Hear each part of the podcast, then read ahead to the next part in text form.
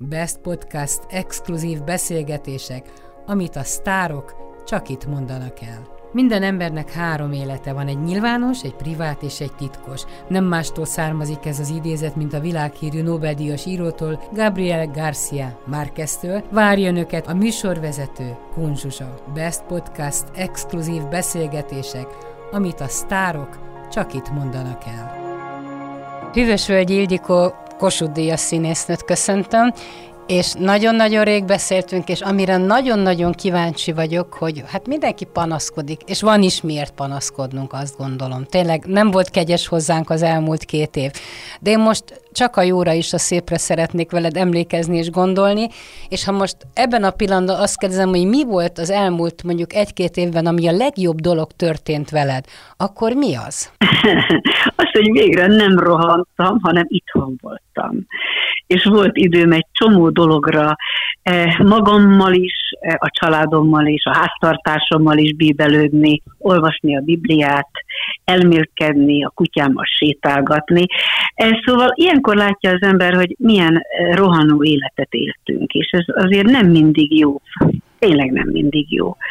Ez egy kényszerszünet volt, tulajdonképpen a két évből több, mint egy év, ugye, hogyha vele gondolunk, és én csak azért vagyok dühös erre az egész dologra, most túl azon, hogy milyen, hogy milyen sok ember halt meg teljesen értelmetlenül, és hogy mi történt velünk a világban, hogy elvettek tőlünk két évet nekem már nincs olyan nagyon sok. Hát Tehát ebben igazad olyan, van, de érted? hogyha a gyerekeidet nézed, vagy a fiatalokat, most gondold el, ha mondjuk egy tíz éves életéből vesznek el két évet, arányában mennyivel rosszabb, mint a te két éved? absolut rozsad sőt, hát ha belegondolok, hogy az érettségizőknek, akiknek elmaradt a bankett, és egyáltalán, és hát, sőt, hát most volt a Kossuth vacsorája, hogy a március 15-én végül is meg lehetett tartani, Orbán Viktor meghívta a Kossuth és ott voltak azok is, akik két év alatt, ugye, ugye két éve kapták, meg, meg egy éve kapták, és nekik nem jutott ez az ünnepség, mert, mert hát pontosan a márciusban még, még nem oldották fel ugye a karantént, meg hát nagyon kellett még vigyázni. De hát akik, akik nem érettségizhettek, nem ballakhattak. Hát én tudom, én tudom, hogy ez borzasztó nehéz, csak e, e, tudod, az van, hogy hogy az ember benne van egy folyamatban, és még vannak vágyai, még 68 évesen is. És e, bemutattam például március 11-én, helyesebben mondom, főpróbáztam március 11-én, ez 2020-ban volt, a Blaha Luisa műsoromat, amit hát egy darab én írtam. Blaha Luisáról magamnak. Azért, hogy, hogy, hogy örüljek neki, és, örül, és megmutassam mindenkinek, hogy ki ez a kis csuda asszony, akiről gyakorlatilag csak azt gondoljuk sokszor, hogy egy tér, Blaha Luisa téren kell kiszállni, ugye? Hogy micsoda nagyszerű kis asszony volt. És 11-én meg volt a, a főpróba, 12-én elrendelték a karantént, és tulajdonképpen a két év alatt hétszer volt alkalmam ezt eljátszani. Most lesz hétfőn a nyolcadik előadáson belőle. Tehát ezt, ezzel azt akarom mondani, hogy vannak vágyai az embernek mégis, aztán egyszer csak van egy megáll, hazudnék, ha azt mondom, hogy ugyanúgy tudom folytatni. Mert ugye a hang, a test, amivel mi játszunk, ez a mi mesterségünknek a szekrénye, ez, ez végül is nem használtuk. Nem használtuk, és e, arról nem is beszélve, hogy az embernek az önbizalma is ugye egy kicsit csökken, meg hát sokkal jobban izgul, ha már megint ki kell állni a színpadra, mert az a bizonyos rutin, az a bizonyos folyamat, az már nincs meg. És ebben a korban én csak ezt akartam mondani, hogy ezt a két évet vették el tőlünk, és már mit tudom én, hát mennek el a kollégák egymás után. Hát azért ez, ez egy tragédia, hogy mi van, és, és bizony szembe kell nézni a halála, nem csak ezért, hanem a, az ukrajnai helyzet miatt is, és minden miatt rájövünk, hogy annyira törékeny ez az életünk. Igazad hát igen, lehet, van, hogy, lehet, hogy a vissza. Covid meg a háború arra is, hogy az ember szembenézzen vele, hogy mennyire törékeny az élet, és kicsit ráncsuk össze magunkat, hogy talán több szeretetet kéne adni egymásnak, akár magunknak is, de hát tudod, azt is szokták mondani, hogy ezek nagy szavak, mert az emberiség nem változik, ugyanoda csöppen vissza. Egy ideig kap egy nagy pofont, akkor azt hiszi, hogy na majd megváltozik, aztán minden megy tovább sajnos, és ugyanabban a kerékben csak reménykedhetünk, hogy nem, hogy jobbá válunk esetleg. Hát igen, de tudod, hogyha minden ember saját maga ezt a két évet, vagy ezt az egy évet arra fordította volna, vagy a, nem, ne dühöng, nem dühöngött volna, vagy nem átkozódott volna, vagy nem, nem a kiskapukat kereste volna, hanem tényleg, persze nem mindenkinek adatik meg, ugye, hogy, hogy ezt meg tudja tenni, mert egy pályakezdő fiatalnak ugye hát mégiscsak pénzt kell keresni, egzisztenciát teremteni. Hát szóval én őket sajnálom a legjobban, meg a fiatal színészeket, akik így indultak volna, de nem, ugye?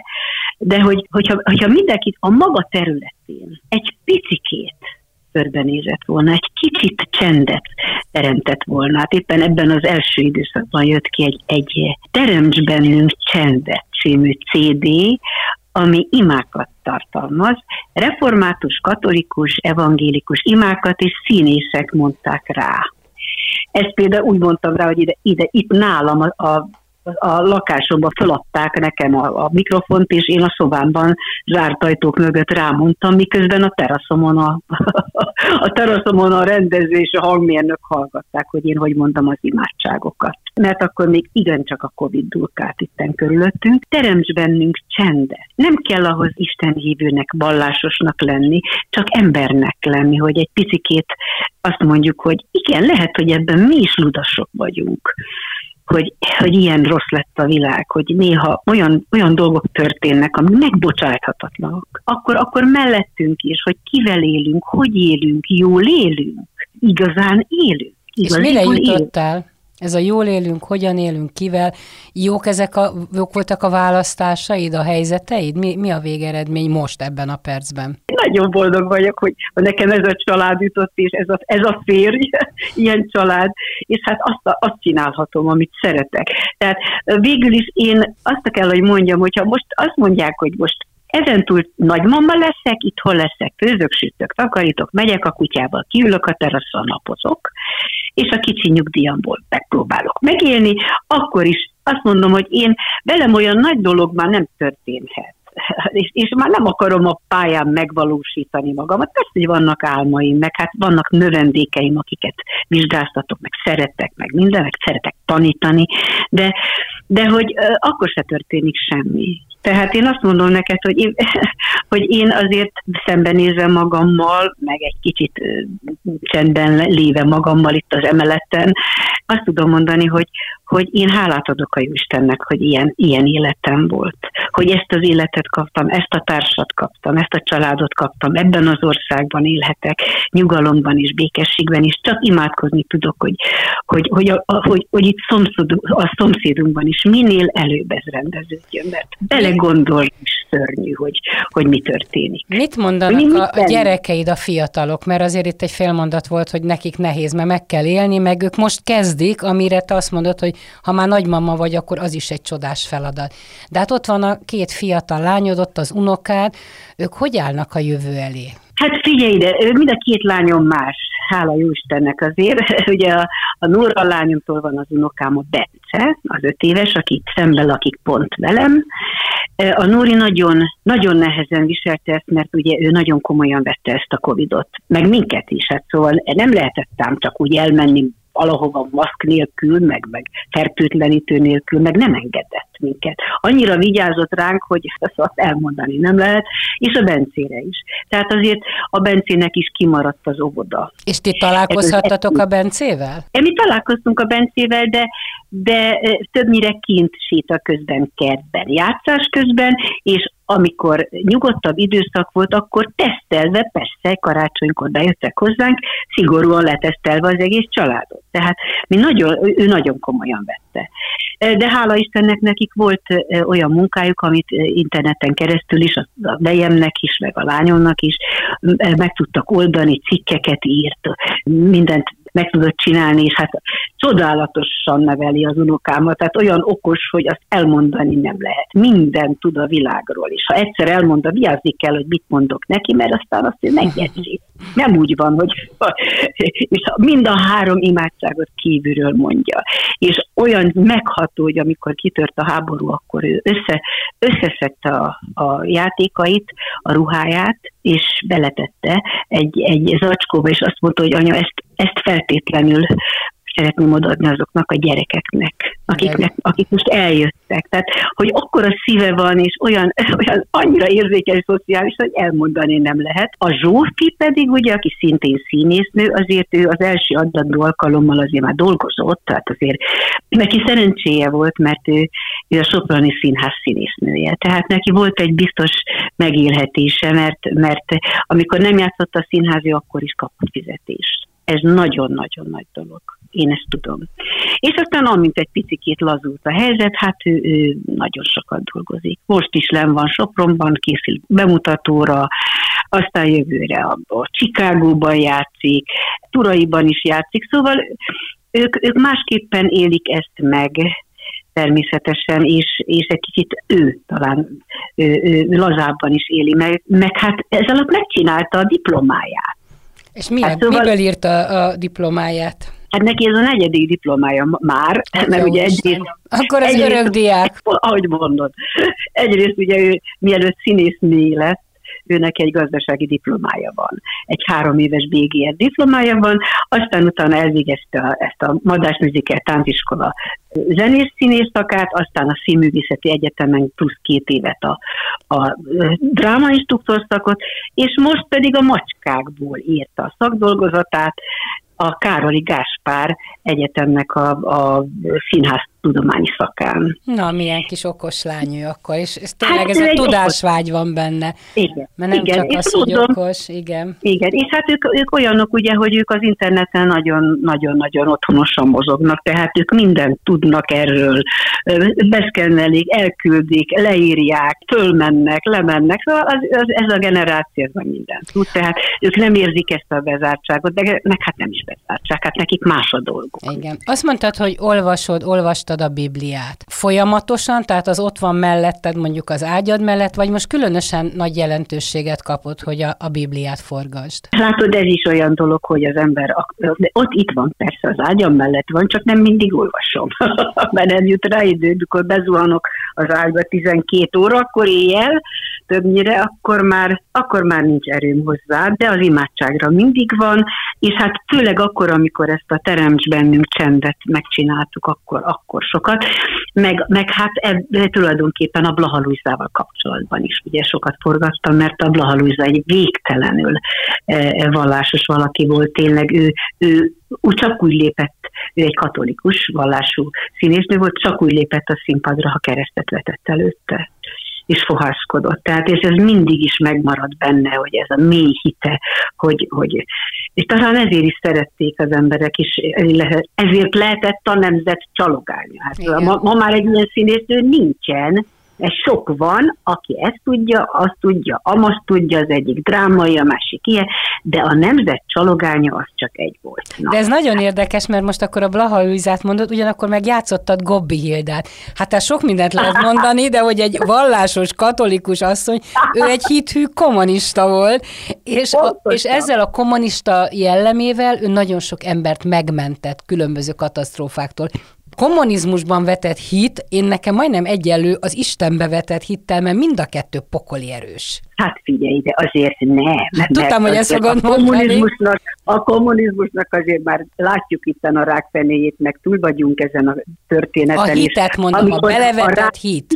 Hát de figyelj ide, olyan sok mindentől függ, hogy egy ember milyen. Ugye ezt most is látjuk, hát hiszen családok vannak, eléggé szétszakított ez a ez a dolog. Családok vannak, még a családokon belül is sokszor az van, hogy nem szabad arról beszélni, hogy most ide szavazunk, vagy oda szavazunk, mert egymásnak mennek. Hát van ilyen. És a kollégák között is van ilyen természetesen. És nem lehet meggyőzni egymást, nem is, nem is érdemes belemenni ebbe a történetbe mert, mert fölösleges. De az a lényeg a dolognak, hogy, hogy e, ugye ilyen korban már, amit, mint mi vagyunk, hát van egy bölcsességünk, egy rálátásunk. Tehát én pontosan emlékszem az édesapámra, aki, aki ugye 56-ban, mikor én három éves voltam, emlékképeim vannak arról, hogy Őrszent Miklóson oda betörnek, és mi az ágy, ágyba bújjunk az anyukával, mert fegyvert fognak ránk mert az édesapám már akkor is azt mondta, hogy a, a kommunisták így, és akkor meg, meg így, meg úgy, meg, meg a Kádár korszak, meg mit. Tehát az ember otthonról hoz valamit. Az egészen biztos. Amit lát, az milyen belé, belé még akkor is, hogyha nem szájbarágósan, vagy nem, nem, nem úgy, hogy, hogy sokat elbeszélgetnek a gyermekkel, hanem csak a példát látja. Tehát az, hogy, hogy az én anyukám Őrszent Miklóson tanítónéni volt, és nekünk nem szabadott nyíltan templomba járni, mert akkor abból neki baja lett, lehetett volna, és ő belépett a pártba is. Egyébként könyve van, de attól ő még annyira mélyen hívő asszony volt. szóval, hogy, hogy, hogy, ugye ez, ez, ez mind-mind bennünk van. Ezt hoztuk magunkkal a nővéremmel. És akkor ehhez még hozzájött az, hogy az ember olyan társat talál, aki ezt megerősíti, aki, aki, aki, aki ugyanúgy gondolkodik a dolgokról. Tehát nem másképpen, mert akkor vagy, vagy ugye elfogadja a társát olyannak, hogy az másképpen gondolja, és inkább nem beszélnek, és akkor egyszer csak kihűlnek ezek a dolgok, és már nem is olyan vehemens, már nem is olyan mély az a haza, az a hit, az, az, is, az, a, az, a, az, a, a családba vetett hit, hogy nekünk ez a miénk, ezért, ezért harcolni kell, ezért küzdeni kell, és ezt, ezt kell szeretni. Hát ez adatot nekünk, nem véletlenül, hogy ide születtem, hogy én egy magyar színésznő vagyok. Ezzel a gyönyörű nyelvvel, tehát mehettem volna tényleg én is ki tanulni, énekelni Németországba, meg volt a lehetőség, és valahogy nem mentem, nem akartam. A lányaid is pont olyan hívők, mint ti vagytok? Hát képzeld el, hogy sokszor még jobban. E körül forog az életünk, úgy látom, mert például most a Núrikám, a Magyar Református Szeretett Szolgálatnak az egyik, egyik kommunikációs vezetője. És akkor nem véletlenül került oda, igen.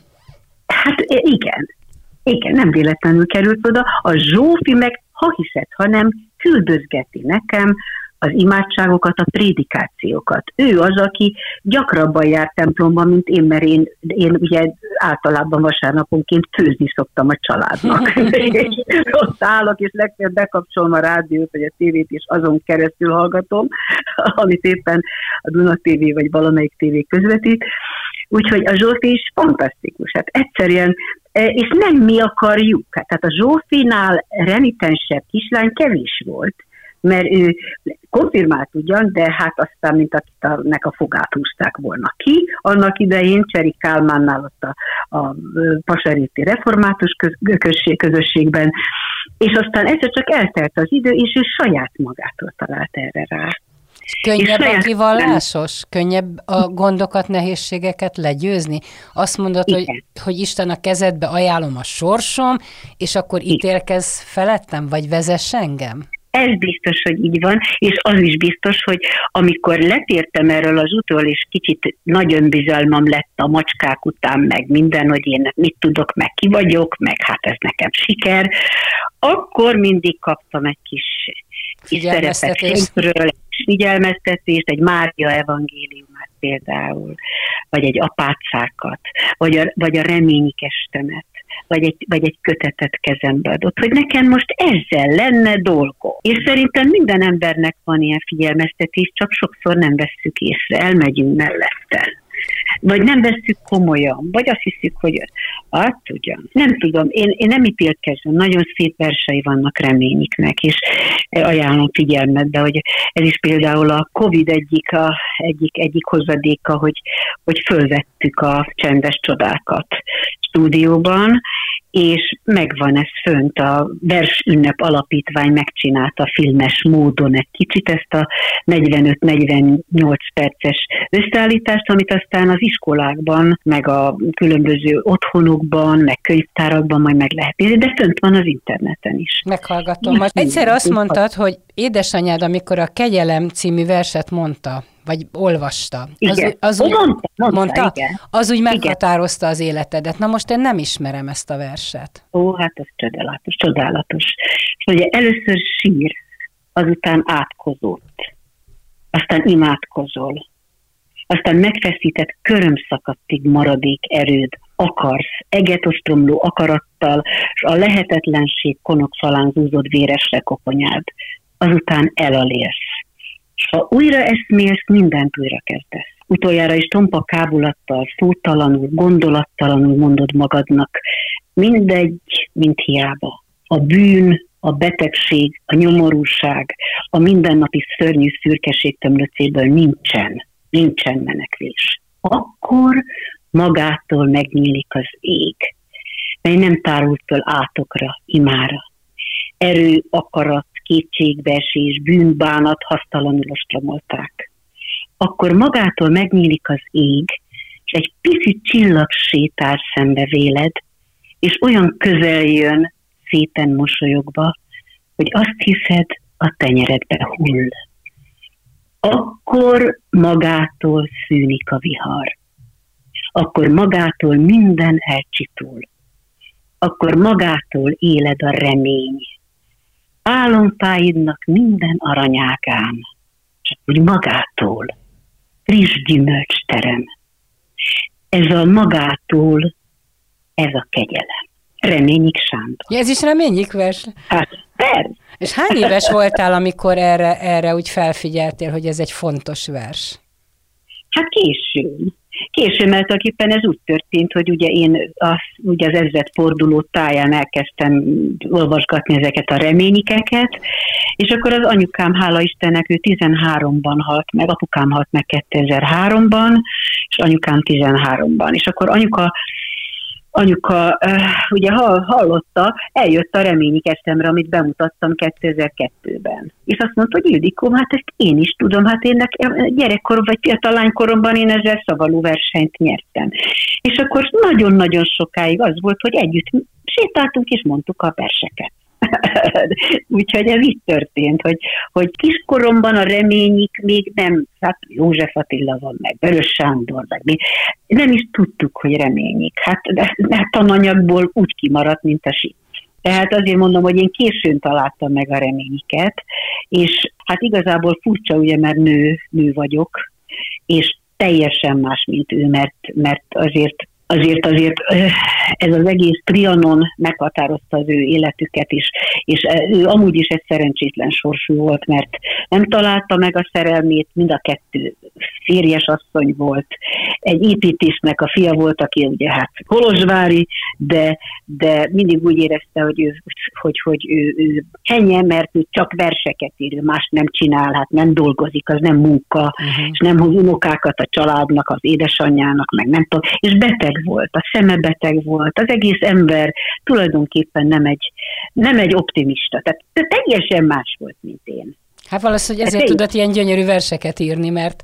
Pontosan. Igen, és mégis, igen. mégis azok a versek, amiket én kiválasztottam ebből a 800-900 versből, mert ugye ez az összegyűjtött reményik vers mennyiség, tulajdonképpen azokat választottam ki, amik, amiken keresztül én magam is tudok valamit mondani, ami, amiket én, én magam is ugyanúgy gondolok. Csak úgy lehet, én, én legalábbis úgy tudok verset mondani, hogyha magamon keresztül mondom. Tehát átengedem magamon. Nem szavallok, Igen. hanem, hanem, hanem megérzem, és elmondom, minél egyszerűbben. Hát ez a legnehezebb dolog. Ha már hát... itt a, a párkapcsolatát mondtad, te hol találkoztál Kisfaludi Andrással a férjeddel? Ez hogy, hogy kezdődött?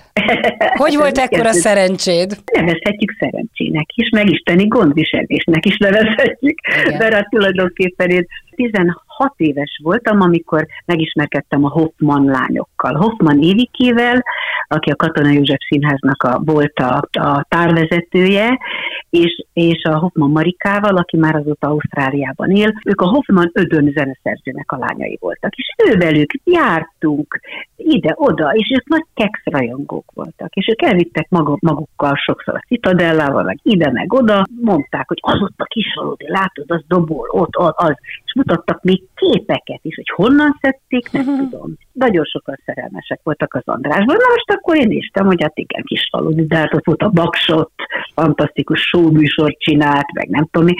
És aztán a Kex azért egy eléggé tiszta virág életű együttes volt. Én engem közbe fölvettek a főiskolára, ugye 18 éves lettem, akkor ott ugye elindult a, a pályám. Azt hiszem, hogy talán 74 decemberében történt, hogy hogy annyit forgattam, hogy nagyon csúnya lett a bőrön, tiszta pattanásos volt, meg nem tudom, és azt mondta, hogy énektanárnőm, a Cser Tímea, aki azóta sajnos már nincs velünk, hogy figyelj ide, menj már el kozmetikushoz, hát van nekem egy Pömpi nevű barátnőm, aki hát felvidékről ismerjük egymást, tehát menj már el a Pömpihez, most nyitotta a kozmetikáját a Riadó utcában, és, és hát meg megkezdem. Megbeszéltem vele. Jó, és akkor ez a Pömpi, ez ez lett az anyósom, mert ő kinézett magának, addig-addig kezelt, amíg hazajött az András, és akkor utána rájöttem, hogy ez az András, az, ez a kis faludi, ez a kis faludi. És akkor ott elkezdtünk ugye egymással találkozgatni, nagy titokban, mert az András nem akarta, hogy tudja, tudják a szülei, hogy mi, mi esetleg rendezvúzgatunk, és akkor, és akkor ez így alakult ki, 76-ban már össze is házasodtunk. És hogy lehet akkor most már majdnem 50 évet együtt élni, együtt tölteni? Mi a recept? Nem mondom meg. Hát csak a jövőre nézve lenne fontos, hogy hogy De lehet. Édes, nincs, nincs ebben recept. Egyszerűen annyi, annyi a recept, hogy két fiatal embernek kellett együtt ott találkoznia. Végül is ugye ő akkor még nem volt dokumentumfilmrendező, hanem a Pannonia Filmstúdióban zenéket szerzett, meg, meg rajzolt, meg animációs dolgokat csinált, és később ugye találta meg a magáét, de hát ugye ő is egy fantasztikus művész volt, olyan, olyan dolgokról beszélt nekem, amikről azelőtt soha nem hallott, voltam, együtt mentünk Franciaországba, Párizsba, néztük ott a Georges Pompidou központot, és akkor mesélt nekem, és, és testett nekem, és egyáltalán hát el voltam tőle bűvölve, és akkor ő neki meg pont azt tetszett, hogy van, van egy ilyen kis nő, aki, aki fanatikusan szereti ezt a mesterségét, és, és, és, hát, és, és hát annak ellenére, hogy ugye már sikeres színésznő voltam, hát mi elindultunk együtt. Tehát az a recept talán, hogy nagyon fiatalon találkoztunk. És a konfliktusokat, ami mindenhol van, az hogy lehet jól lerendezni? Mert azt látom manapság, hogy, hogy a fiataloknál, hogy rögtön szakítás a vége. Egymásra csapják az ajtót, mint hogy kidobják a használt telefon, vagy ha nem is használt, de már jön az újabb, hogy, hogy olyan könnyen engedünk, engednek el mindent. Hát igen, az oldást is, a kötést azt meg kell tanulni, de hát mondjuk ő egy, ő egy vízöntő, ugye egy ű, februári, én meg egy iker vagyok. Tehát nekem azt kellett megtanulnom, hogy az ikernek azt az akaratos részét alárendeljem az én vízöntőmnek. Tehát mind a ketten nagyon sokat tanultunk, gondolom. Persze voltak, hogy, ne hát lettek volna, hogy nem lettek volna.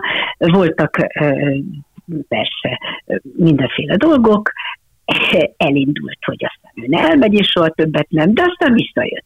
Tehát, hogy mondjam neked, úgy ment el ez a 45 év, olyan, vagy az a majdnem 50 most már lassan, úgy ment el, hogy hogy olyan természetes volt, hogy mi ketten együtt vagyunk. Tehát ezért mondom, hogy ez Isten ajándéka. Tehát a gyerekeitek ilyen... mit mondanak rátok? A jó fejszülők vagytok? Minket nagyon szeretnek, jaj, nagyon. Vigyáznak rá, nagyon szeretnek, és minden nap beszélünk. Tehát nincs olyan nap, hogyha ha esetleg nem találkozunk, a, a, a Zsófi is minden nap beszél. És az az érdekes, hogy külön kérdeznek meg dolgokat az apjuktól, és külön tőlem mert tudják pontosan, hogy, hogy másképpen lát egy férfi, meg másképpen lát egy nő. Tehát nagyon kíváncsiak arra, hogy ő hogy gondolkodik dolgokról, milyen tanácsokat ad, átküldi például a, a Zsófi, neki is az interneten a pályázatokat, olvassa, én is kiavítom, beszélünk, ő is beszél hosszan, órákat.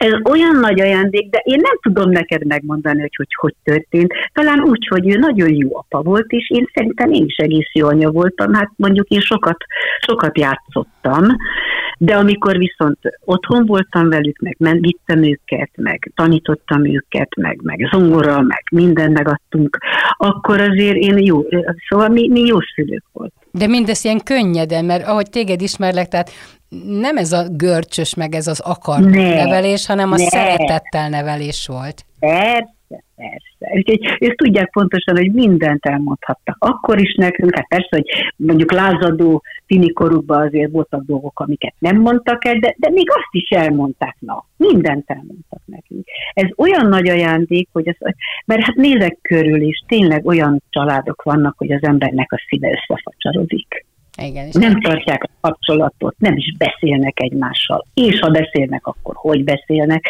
Hát ez rettenetes. tényleg rettenetes. Tulajdonképpen te a szerencse csillaga alatt születtél, mert, mert amióta ismerlek, és az már évtizedek, szóval úgy, úgy minden, minden rendben van, de leginkább belülről vagy nagyon rendben, és ha az ember magával rendben van, akkor a, a környezetében is nagy, nagy békességet, harmóniát képes teremteni. Illetve azt mondom, hogy én nekem pontosan vannak bajaim magammal. Hajjaj, sok van.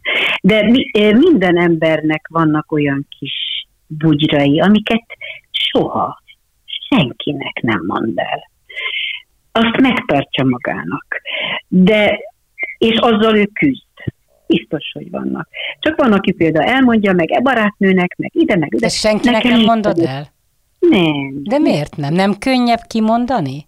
Nem. Vannak olyan, réte, olyan dolgok, amiket én őrzök csak. Csak ezzel Van. küzdesz, és próbálsz úrrá lenni rajta, ami nem szeret. Nem, igen, próbálok úrá lenni, vagy elfogadtam már ezt a dolgot, de mindenkinek vannak bajai, bánatai, olyan dolgai magával, amit nem szeret magában, de nem tud ellene tenni, de, de, de ezt kifelé soha nem lehet mutatni, és nem is kell mutatni, mert senki másra nem tartozik. Uh-huh. Senki és, és az a lényege a dolognak, hogy, hogy a munka. Azt mondják, hogy a munka nemesít, ugye? Hát, igen, meg egy nagyon jó terápia is a munka mindenre. És igen. munkaterápia, bizony. Tehát nem nyavajogni kell, bár egyre nehezebb felkelni. Hát ezt gondolom, te is tudod, igen. mindannyian tudjuk. Egyre nehezebb. De most például ez is a, a Covid-nak a hozadéka, hogy most már egy éve interneten keresztül tornászom, hetente háromszor. Tehát reggel nyolcszor. Na most az... Az, az egy nagy, ilyen... nagyon erős dolog reggelre így fölébredni, fölkelni, igen. De ugye előtte már hétkor elviszem a kutyát sétálni, meg megetetem, meg minden. És akkor nyolckor megtornásom, és akkor kilenckor lemegyek, előkészítem a reggel, és akkor kell fel az uram. És kész terített asztallal várod az uradat? Persze, minden szépen előkészítek, és hogyha nem jön, még negyed tízkor, akkor bekopogok. Jó, na, na, jó, na, na. És akkor, és akkor utána reggelizik. Szóval van, vannak ilyen szertartásaink, amik e, igazából talán most alakultak ki ez alatt a De miért kelted föl a férjedet? Miért nem hagyod aludni? Igen, de nem mindig keltem föl, de amikor már tízkor még mindig nincs, én bevallom neked, hogy az ember beszorongás is. Igen, igen. Hát tudod. Én ezt úgy szeretem akkor... csinálni, hogy benézek a férjemhez, hogy lélegzik -e, de nem keltem föl, de, de értem, Talán amiről erőt. beszélsz, igen, igen, Na, igen. Igen, meg hát tudom sokszor, hogy neki dolga van, mert ugye jön a gyógytornás, és akkor nem lesz kés akkor. Hát most muszáj nekünk azért valami, ugye én voltam mindig a a, azt, hogy akinek tízkor a próbán kell lenni, és ő volt az, aki, aki addig aludt, meg úgy volt, meg mit tudom én, neki nehéz ez a dolog. Hát igen, igen. Hát ez olyan gyönyörű, nem? Hát nem kell egyformának lenni. Egyáltalán, hát, nem is vagyunk egyformák. Mindig azt szoktam mondani, szerintem minden házas párnál, hogy az egyik a hidegbe szeret aludni, a másik a melegbe, az egyik a tévére, a másik a csöndbe, vagy olvasni. Tehát én még nem találkoztam Pontos. olyan házaspárral, ahol egyformák lettek volna a szokásaik, de hát csiszolódni kell, és alkalmazkodni kell nyilvánvalóan. Nézzük a... Igen, és hát még ilyenkor is kell bizony, mert e, e, a kor azért ellenünk dolgozik. Igen, igen, igen, igen. Úgyhogy szó se róla, ez ellenünk dolgozik, de nem adjuk ezt el, hanem, hanem hát remélem, hogy sok minden szép még azért vár ránk. Hát az András is ugye megírta, megírta a könyvét, ami megjelent, elszálltunk egy hajóval a szélben, az még tavaly nyáron, mert volt egy könyvbemutatója is, hát, és akkor egy csomó mindent olvasok belőle, amit én is akkor tudok meg, hogy ő milyen volt 17-18 évesen. Igen. Mielőtt megismert volna engem. Ezt nem is tudom, hogy az András tudja, hogy a Baksasós fia írt egy könyvet. Tudja ő ezt?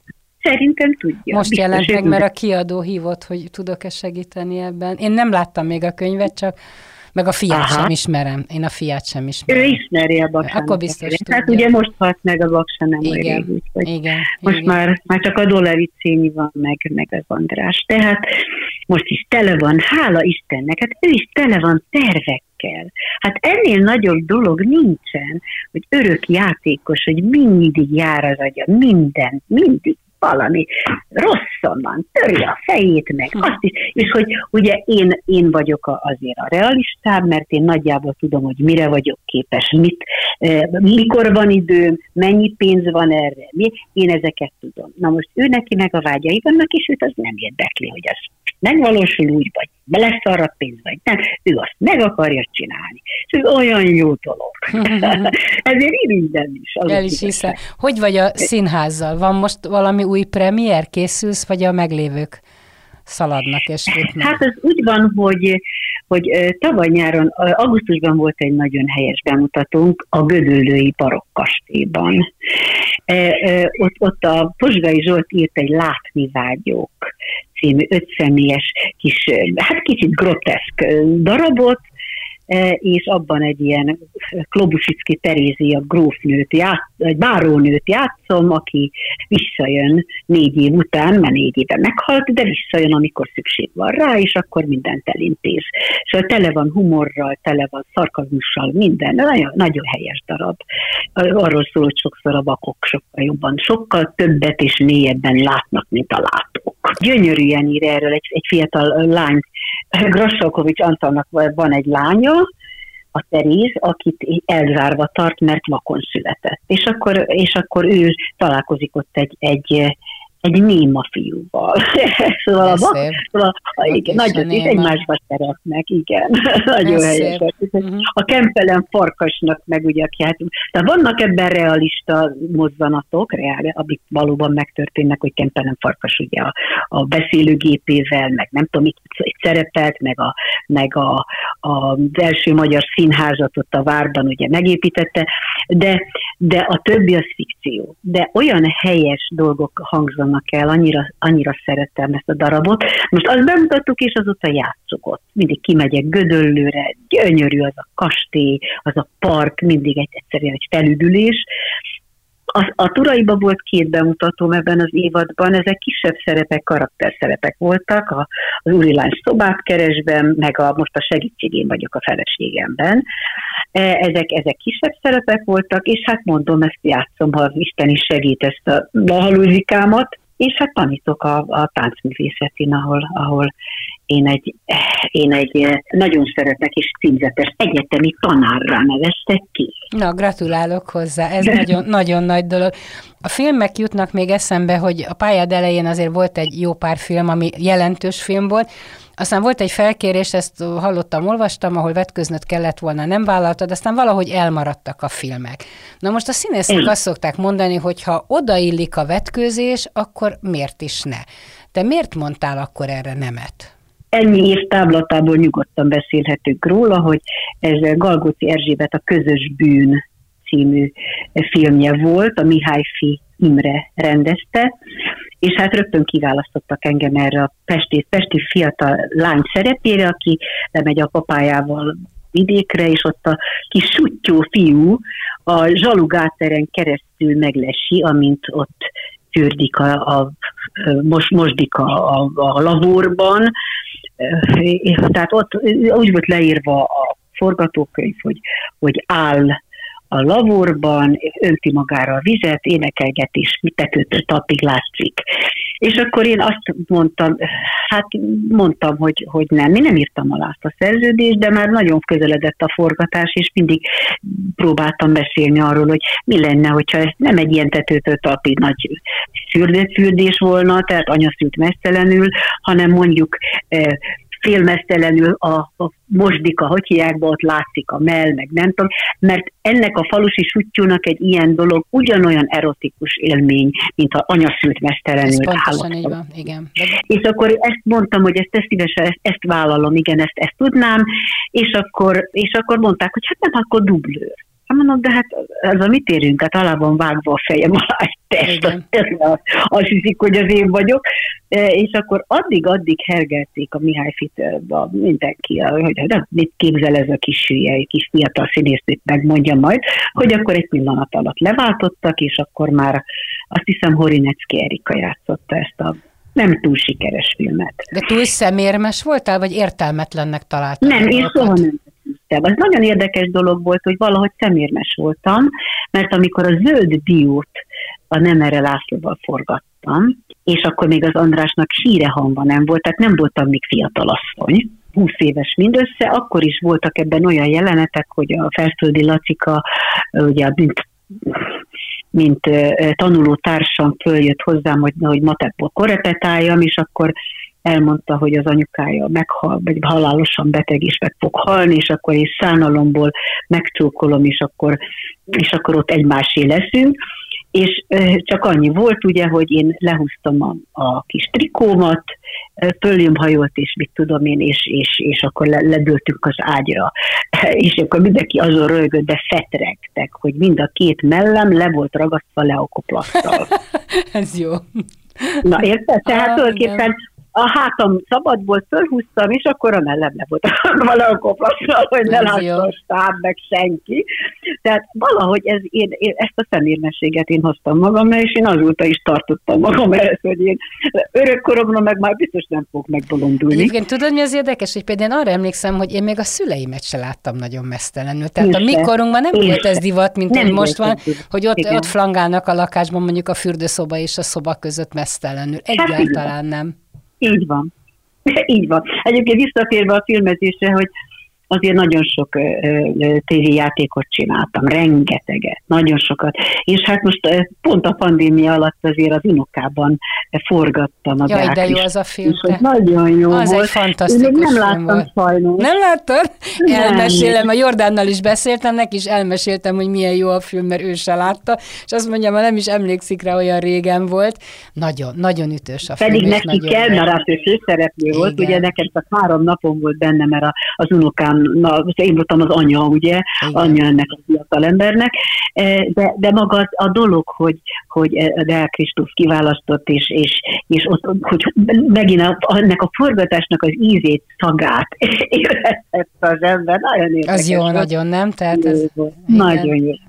Hát most is forgatok, mindjárt megyek, de most forgatok a családi körben, ott is szoktam sok többször megfordulni, mint nagymama, mint öregedő nő, most, mint anya, igen, a régből. Meg hát volt hangos könyvem, az is most várom, hogy jöjjön ki, azt, azt nagyon szerettem, mert a David Williams, Williamsnek volt ez a, ez a Gangster Nagy című könyve 11 éves gyerekeknek, tehát a fiúknak, fiúkról szól, és hát az egész könyvet fel kellett olvasni, ilyet sose csináltam még, ez most nem sokára meg fog jelenni, és, és nagyon nagy élvezettel megtaláltam benne, arról meg nem beszélve, hogy a Crownban, is ugye én voltam a, az Olivia Colmannek a magyar hangja, és, és hát az is egy nagyon jó munka volt, hogy Erzsébet királynőt szinkronizálhattam. Hát csak tele vagy jó dolgokkal, tehát. Kleine Fische, aber gute. Ez így van, ez így van, de azért ezek nem is olyan Kleine Fischék, azért ez, hát, ebben van nagy fise is, igen. Igen, igen. Igen, van nagy fise is, majd lesz nagy fise is hétfőn a nagy fise 70, 75 percben. Azért ez egy kemény dolog lehet, az kemény. Igen, igen nagyon, nagyon. Majd, hogyha, mert ez egy ilyen eladott ház, vagy hogy, hogy, hogy lesz ott egy konferencia Turaiban, és a konferencia résztvevőinek ez a műsor. Hát ez Tehát ez nem egy... Persze, nem baj az, nem baj ez, ez egy szép műsor, meg egy konferencia kellős közepén ez egy felüdülés azért. Bizony, egy... Nyírő Beácskámmal ketten, úgyhogy nagyon szeretjük ezt a dolgot. Hát az a fontos, hogy most már nem hagyja az embert a török meg a tatár, és azt vállalhatom el, amit szeretnék, és amit akarok. Még egy búcsú kérdés, ha már ezt a végszót megadtad, hogy akkor mi, mi jó az öregségben? Erre szokták, mert tudod, mondj három dolgot, ami jó az öregségben, igen, igen. Hát, ugye, én nem tudom, mi a jó az öregségben, mert nem érzem magam. Mert nem vagy öreg, igen, igen, igen. Nem érzem még magam, az ember nem érzi ezt a kor, de hát az kétségtelen, hogy, hogy csak rosszabb lesz minden majd, tehát el kell erre készülni, hogy majd lassabb lesz az ember, majd minden jobban fáj. E, amíg énekelni tudok, addig én boldog vagyok. Amíg még tudom énekelni a, a muzsika hangjában a zsárdafőnök asszonyt, és el tudom azt játszani, ezt a hatalmas kitartott hang, és az a gyönyörű ének, amíg az megvan még, addig, addig olyan nagy baj nincs. Aztán biztos eljön majd az idő, amikor az ember, és én fogom érezni. Uh-huh. Mikor kell azt mondani, hogy, hogy azt most már nem, meg ezt sem. Ezt még igen, azt már nem. Ne legyen rosszabb. Igen. Jobb, ha nem is jobb, jobb nem is olyan, csak föld-föld csillan egy-egy dolog, azt is megköszönöm a Jóistennek, de ne legyen rosszabb is, és olyan szép kányádi van valamelyik versében, nem is tudom melyikben, hogy hogy, hogy ne, hogy ne kelljen, ne kelljen úgy úgy elmenni, hogy sokat szenvedni. Igen. Az ember ne szenvedjen, az olyan, igen. igen. igen. De hát ez nem, az a szép benne, hogy nem tudhatjuk. És miután én az anyukámnál ott voltam, és az anyukámmal együtt voltam, amikor ő, el, ő elment, és, és mondtam neki, hogy fogtam a kezét, simogattam, és mondtam, hogy bátran menj előre, anyukám, szeretlek, nagyon szeretlek. Szóval, és ez sokat tudom, jelent egyébként. Ez sokat ez jelent, sokat. és én azóta nem, nem félek ettől a történettől, egyáltalán nem. Aminek jönnie kell, az is ez jön. Hüves Völgyi Ildikó Kossuth Díjas színésznő, nagyon szépen köszönöm, hogy beszélgettünk. én szia, is köszönöm. és jó munkát!